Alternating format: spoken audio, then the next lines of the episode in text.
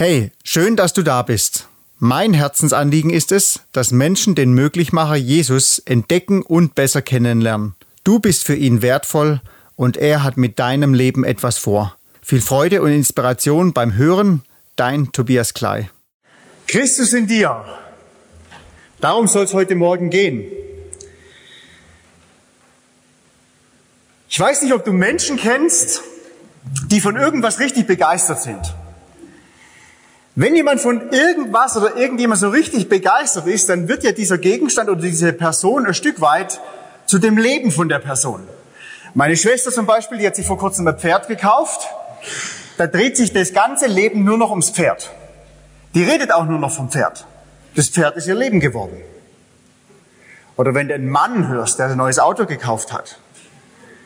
Egal, ob das jemand interessiert oder nicht, der redet immer übers Auto. Oder mein Bruder baut gerade Haus um. Ja, ist das Haus ein Stück weit das Leben geworden. Jetzt was bedeutet es, Christ zu sein? Nun ist ganz einfach. Ein Christ ist einzig und allein ein Mensch, der sein Leben an Christus verloren hat und der Christi Leben empfangen hat. Nicht ein altes Leben, das halt ein bisschen rundum saniert wird, sondern ein neues Leben in Christus. Und heute Morgen will ich da ein paar Verse vorlesen, die ein bisschen beschreiben, was bedeutet denn das, dieses neue Leben in Christus. Und ich glaube, es ist ein Bibeltext, den wir zumindest gern überlesen weil es einfach gar nicht reinpasst so in unseren Alltag, in unser Zeitgeschehen, in unsere Gesellschaft. Ich lese diese Verse aus dem Römerbrief, Römer Kapitel 6 und die Verse 4 bis 11. Da können wir lesen, so sind wir nun mit ihm begraben worden durch die Taufe in den Tod, damit, wie Christus aus den Toten auferweckt worden ist, durch die Herrlichkeit des Vaters, so auch wir in Neuheit des Lebens wandeln. Denn wenn wir verwachsen sind mit der Gleichheit seines Todes, so werden wir es auch mit der Auferstehung sein, mit seiner Auferstehung sein. Da wir dies erkennen, dass unser alter Mensch mitgekreuzigt ist, damit der Leib der Sünde abgetan sei, damit wir der Sünde nicht mehr dienen. Denn wer gestorben ist, ist freigesprochen von der Sünde. Wenn wir aber mit Christus gestorben sind, so glauben wir, dass auch wir mit ihm leben werden. Da wir wissen, dass Christus aus den Toten auferweckt nicht mehr stirbt. Der Tod herrscht nicht mehr über ihn. Denn was er gestorben ist, ist er ein für alle Mal der Sünde gestorben. Was er aber lebt, lebt er Gott. So auch ihr. Haltet euch der Sünde für tot, Gott aber lebend in Christus Jesus. Jetzt weiß ich nicht, was bei dir hängen geblieben ist von diesen vielen Versen. Irgendwas. Das sind ja schon sehr komplexe Verse. Aber wenn man mal so rauszieht, was kommt denn immer und immer und immer wieder vor, dann ist es eigentlich viel von dem, was wir im Glaubensbekenntnis bekennen. Wir sind mit Christus gekreuzigt, gestorben und begraben. Das wiederholt diese Verse immer wieder. Und jetzt hat ein Mensch, der das erlebt hat, in Anführungszeichen, ein neues Leben in Jesus Christus. Ich glaube, viel zu oft lesen wir einfach so über diese Tatsache weg oder reden wir über diese Tatsache hinweg, was es bedeutet, gekreuzigt, gestorben und begraben zu sein mit Christus. Wie gesagt, viele Jahre meines Lebens habe ich buchstäblich nur gekämpft. Ich wollte Profiboxer werden. Ich habe in Neckarsulm geboxt, also gar nicht weit weg von hier. Und da habe ich viele, viele verschiedene Dinge erlebt, weil ich da mit sehr, sehr vielen Menschen zu tun gehabt habe, die viel Blödsinn gemacht haben. Und einer von diesen Männern, mit denen ich da geboxt habe, das war ein Polizeibeamter, der allerdings ein sehr spezieller Polizeibeamter war ähm, viel Blödsinn selber gemacht hat, aber trotzdem war er Polizeibeamter und der hat schon sehr, sehr viel erlebt in seinem Leben und der hat meistens relativ viel erzählt. Und eines Abends kam der mal zum Training und da war er relativ ruhig und da habe ich schon gesagt, ja, du, was ist mit dir heute los? Und dann hat er gesagt, ich habe heute was erlebt, das war das Furchtbarste, was ich je gesehen habe in meinem Leben. Und dann hat er erzählt, wir haben ja sehr viel im Boxen, es sind wahnsinnig viele Russen oder Russlandsdeutsche und wahnsinnig viele Türken, Albaner und, und so in die Richtung. Und die zwei, die vertragen sich meistens nicht so gut. Und er hat eben erzählt aus so einer Begegnung zwischen russischen Jugendlichen und türkischen Jugendlichen. Und dann hat er erzählt, dass ein paar junge Russen einen jungen Türken an ein Scheunentor genagelt haben. Durch die Hände durch. Und dann haben sie einfach die Polizei gerufen und sind abgehauen. Und er hat gesagt, er ist hingekommen an diese Scheune und dieser türkische Jugendliche stand einfach da, ein völliges Jammerbild, der konnte nichts tun für sich selber. Der war völlig darauf angewiesen, dass die Polizei kommt oder irgendjemand kommt und ihn daraus befreit.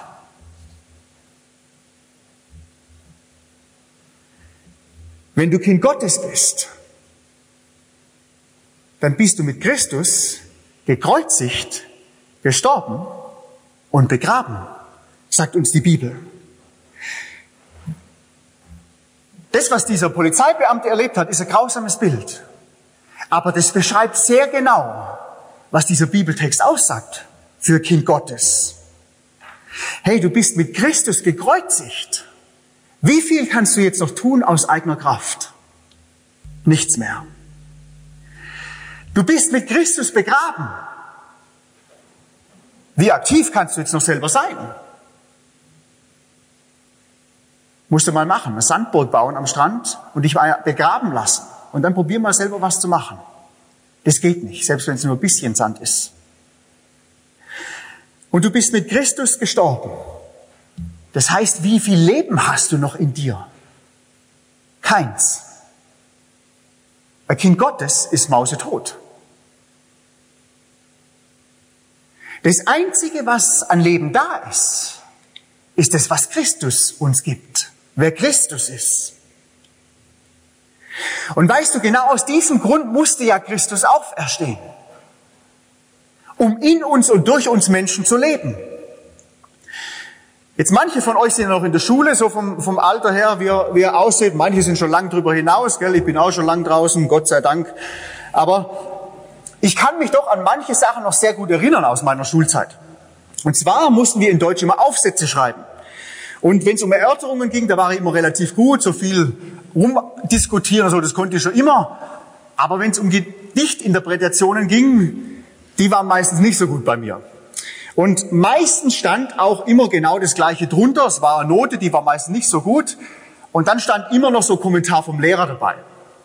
Und da stand immer der gleiche äh, Kommentar dabei und da stand immer drunter Inhalt verfehlt. Und wenn ich dann so eine korrigierte Gedichtinterpretation zurückbekommen habe und dieses Wort gelesen habe, da habe ich gedacht, ja gut, aber es ist ja kein Grund, mir schlechte Note zu geben, weil Inhalt habe ich ja trotzdem. Nun, die Lehrer haben das anders gesehen. Ich will mal ein paar Verse vorlesen aus dem ersten Korintherbrief. 1. Korintherbrief, Kapitel 15. Das ist eigentlich das gesamte Kapitel geht es darum, dass Christus auferstanden ist und warum Christus auferstanden ist. Und in Vers 3 Entschuldigung, Vers 13 und Vers 14 im Korintherbrief Kapitel 15. Da sagt der Apostel Paulus, wenn es aber keine Auferstehung der Toten gibt, so ist auch Christus nicht auferweckt.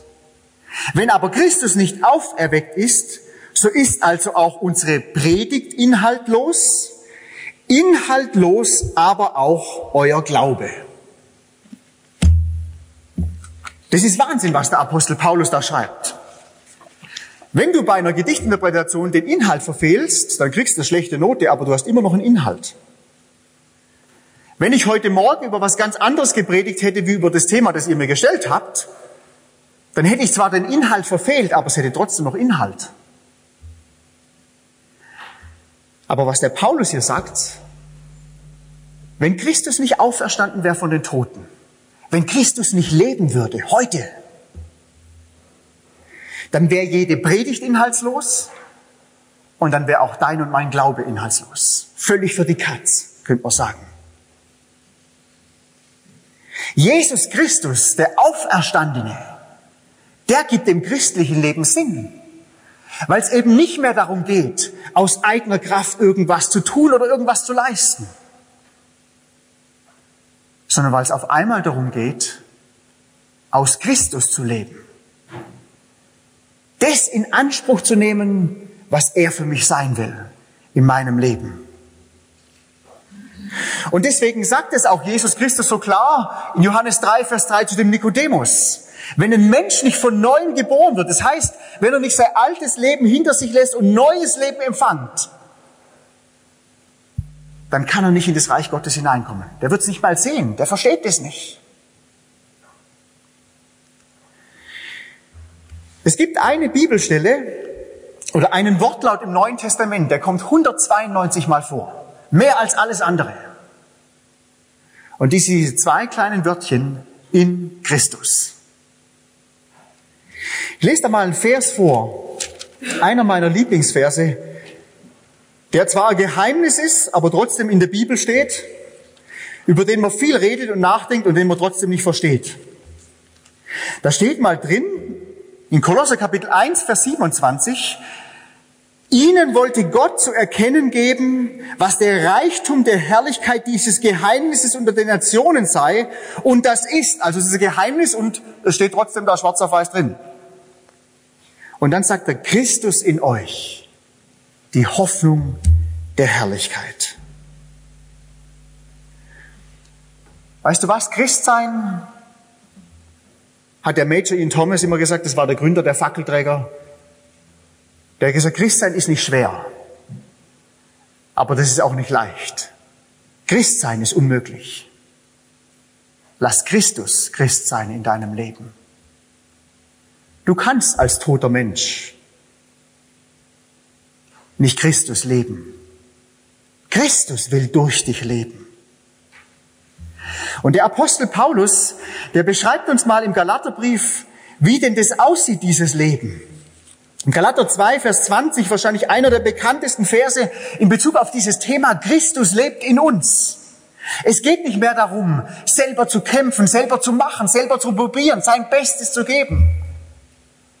Sondern es geht darum zu erkennen, ich bin mit Christus gestorben, gekreuzigt und begraben. Und deswegen lebt Christus in mir. Und die Frage ist, wie funktioniert das? Ganz praktisch für unseren Alltag. Apostel Paulus sagt, und nicht mehr lebe ich, sondern Christus lebt in mir. Was ich aber jetzt im Fleisch, also in dieser irdischen Hülle hier lebe, lebe ich im Glauben, und zwar im Glauben an den Sohn Gottes, der mich geliebt und sich selbst für mich hingegeben hat. Glaube. Dadurch funktioniert es, dass Christus in mir lebt und durch mich lebt. Die Frage ist, was ist Glaube für dich? Für viele Menschen ist Glaube eine gute Tradition. Für viele Christen ist Glaube eine gute Lebensergänzung. Ja, mein Haus, meine Familie, alles, was ich mir so träume, ein bisschen Jesus, das ist auch noch gut. Vielleicht ist Glaube auch für dich was, was am Anfang total prickelnd war. Es hat dich fasziniert. Du warst begeistert von Jesus und dem Leben mit ihm. Und mittlerweile ist halt so normal geworden, ist halt Alltag geworden. Bisschen monoton, bisschen eingeschlafen. Oder ist Glaube für dich das, was es unter anderem auch heißt vom, vom Kontext, vom Urtext her. Glaube bedeutet nämlich, unendliche Erwartungen zu haben. Nicht an dich selber, sondern an Christus. Und weißt du, das macht das Leben mit Jesus zu einem Leben in Freude und Freiheit. Ich bin ja ein typischer Schwab. Ich habe immer gekämpft und auch gern gekämpft, kämpfe immer noch gern. Also nicht nur mit Fäusten, sondern allgemein. Wenn was, sich, wenn was anstrengend ist, mir macht es nichts aus. Aber so habe ich die ersten Jahre meines Christseins auch gelebt. Ich habe gedacht, okay, jetzt hat ja mich Christus errettet, er hat meine Schuld vergeben, er hat mir ewiges Leben geschenkt und jetzt gebe ich mein Bestes und versuche ein guter Christ zu sein. Und da ich sehr diszipliniert war, schon vom Sport her, ist mir das auch relativ leicht gefallen. Ich habe jeden Tag Bibel gelesen, ich habe jeden Tag gebetet. Ich wusste zwei Minuten später schon mehr, was ich gelesen habe, aber ich habe es gemacht, jeden Tag. Und ich kann dir sagen, ich hatte keine große Freude am Leben mit Jesus. Für etliche Jahre meines Christseins. Und dann habe ich angefangen, über dieses Geheimnis nachzusinnen, das eigentlich gar kein Geheimnis ist. Dieses Christus lebt in mir. Ich darf, ich muss nicht von mir selber erwarten, irgendwas zu tun, christlich zu leben, sondern ich kann zu Christus kommen und sagen, Christus, ich bin ein gekreuzigter, gestorbener und begrabener Mensch. Leb du durch mich. Tu du das, was ich selber gar nicht kann. Zeig du deine Herrlichkeit anderen Menschen durch meinen irdischen Körper. Und das war der Anfang, wo mir das Christsein wirklich eine große Freude bereitet hat. Das war schon vor vielen Jahren. Aber ich muss dir ehrlich gesagt auch gestehen, ich bin immer noch Schwabe. Ich tue immer noch gern selber. Und ich bin immer noch dabei zu lernen, jeden Tag wieder neu. Es geht nicht darum, Christ zu tun, sondern es geht darum, Christ zu sein. Es geht nicht um das Tun, sondern um das Sein. Und das fällt mir oft ganz schön schwer. Die letzten Wochen war in meinem Leben unglaublich viel los. Es sind viele unerwartete Dinge gekommen und je mehr passiert ist und je mehr es zu tun gab, desto mehr habe ich gemerkt, ich versuche das alles selber irgendwie zu machen und hinzukriegen, dass es noch irgendwie zusammenkommt und irgendwie wieder passt. Und weißt du was, gestern Abend hatte es so einen Tiefpunkt. Da ist nochmal was passiert, was unvorhergesehen ist. Nichts Schlimmes, aber einfach was Nerviges. Und da war er völlig am Ende. Da hatten wir einfach alles nur noch angekotzt. Und da habe ich gedacht, ja super, und heute Morgen sollst du denn was erzählen von Christus in dir. Und dann bin ich gestern Nacht einfach noch eine Runde laufen gegangen. Es hat geregnet, wie die letzten Tage halt so waren. War dunkel, war kalt, war windig. Und dann habe ich einfach mal während dem Laufen gehen einfach so mein ganzes Leid Christus an den Kopf geworfen. Und irgendwann war das so, wie wenn Christus zu mir sagen würde, ja, dann lass endlich los, gib endlich auf und lass mich mal machen. Und weißt du was? Ich bin zurückgekommen, meine Frau hat gesagt, was ist mit dir los? Bist mit so einer schlechten Laune da losgegangen und jetzt bist voller Zuversicht und Freude.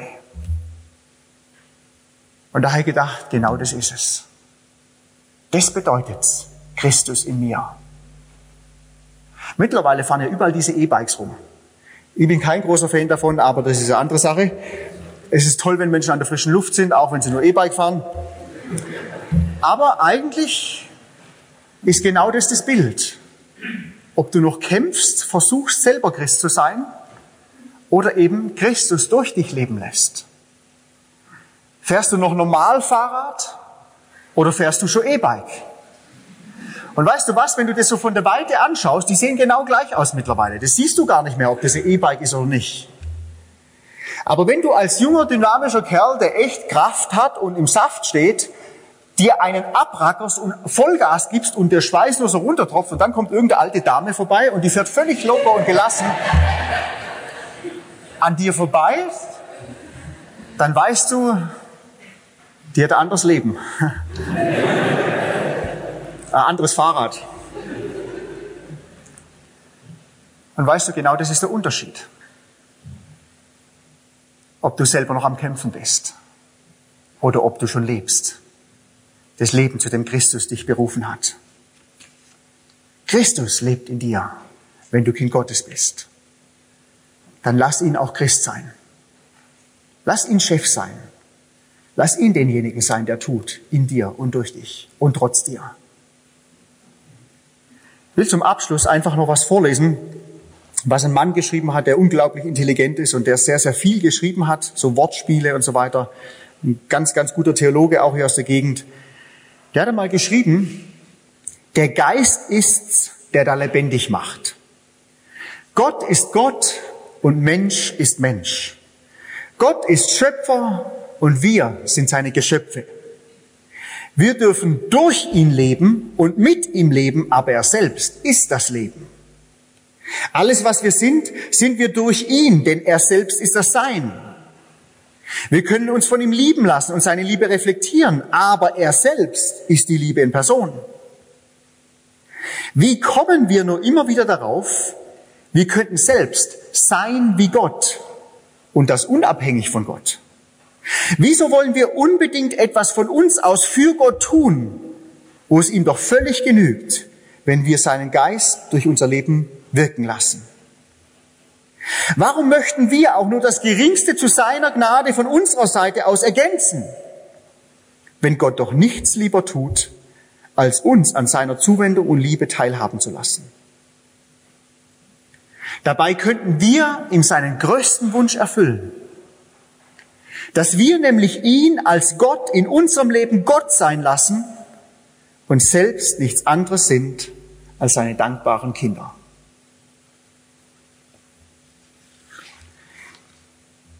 Bete noch kurz. Himmlischer Vater, ich danke dir so sehr dafür, dass, dass du alles getan hast. Alles, was notwendig ist zu unserer Erlösung, ja. Zur Schuldvergebung, für ewiges Leben. Alles. Aber ich danke dir genauso dafür, Christus, dass es nicht alles war, sondern dass es nur die Hälfte von der Wahrheit ist, von dem Geschenk, das du uns anbietest. Du bist auferstanden, du lebst. Und du lebst deswegen, um in uns und durch uns dein Leben zu leben. Christus, ich will einfach bitten darum, dass wir anfangen und immer mehr eintauchen in dieses Geheimnis, von dem du sprichst, dass du in uns lebst. Dass es nicht darum geht, selber zu sein, selber zu machen, selber zu tun, sondern dass es darum geht, dir Raum zu geben, dich Herr sein zu lassen. Und dass es darum geht, sich, dass du dich entfalten kannst in unserem Leben. Christus, wir wollen abnehmen. Du sollst zunehmen, damit Menschen dir begegnen können durch unseren irdischen Körper. In Jesu Namen. Amen. Bei Fragen oder Feedback darfst du mich gerne über Social Media oder meine Website anschreiben. Für kurze Stories aus meinem Alltag mit Jesus nutze ich auf Facebook oder Instagram. Schau doch mal rein.